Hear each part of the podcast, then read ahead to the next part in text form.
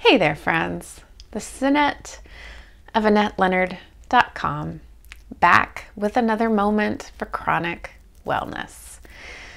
All right, so I am continuing my conversation about Sjogren's syndrome, and I'm going to talk about dry mouth. And, you know, that sounds like a nuisance. That sounds like a bother. And perhaps there are those of you out there who do not have Sjogren's, but also have dry mouth. Well, tune in because dry mouth can be a very serious concern. Dry mouth not only impacts my comfort, the fact that I wake up and it feels like someone has been creating glue in my mouth and that it has been pasted together overnight. But dry mouth really has an impact on oral health, on dental health in particular. So, hydration in the mouth makes sure that all these systems of keeping our teeth healthy stay in stasis. And when our lubrication gets out of whack, so does our ability to produce and maintain dentin, the, the substance that keeps our teeth strong, and also the our tendency to create plaque kind of goes haywire. So these two things that are usually more in balance go out of balance. So we create more plaque, which leads to more cavities, and we have less dentin, so we have less protection against plaque and cavities. And you know, cavities. But no, cavities. So this leads to things like problems with our gums and gingivitis. This leads to greater need for more serious intervention like root canals or having teeth pulled or serious infection.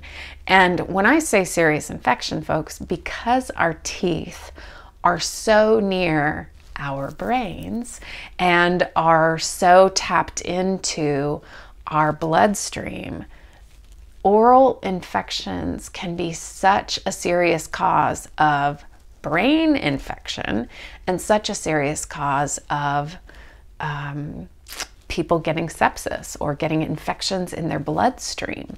And so it is no joke trying to maintain these teeth with dry mouth and is of critical importance.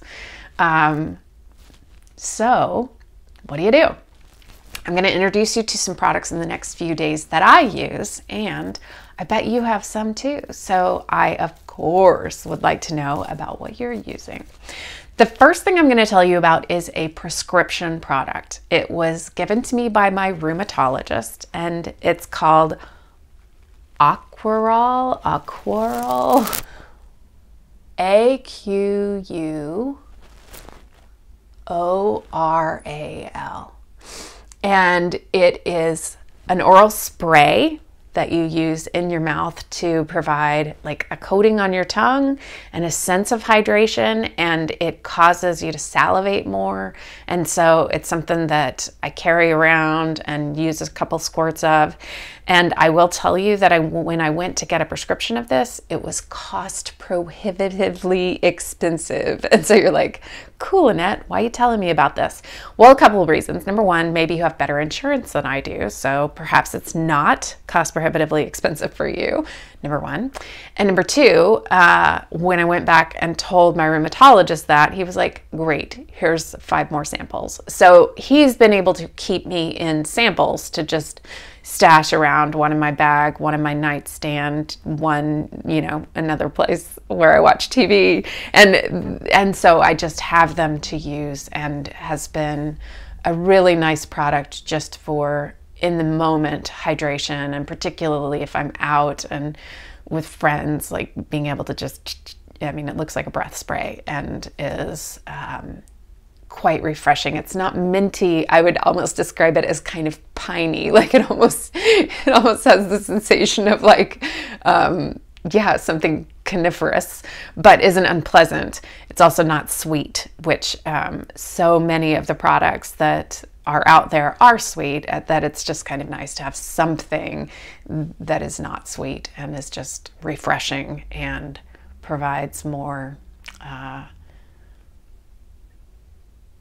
saliva and wetness to the mouth. So, that is item number one for your mouth, and I will circle back to this with a couple more.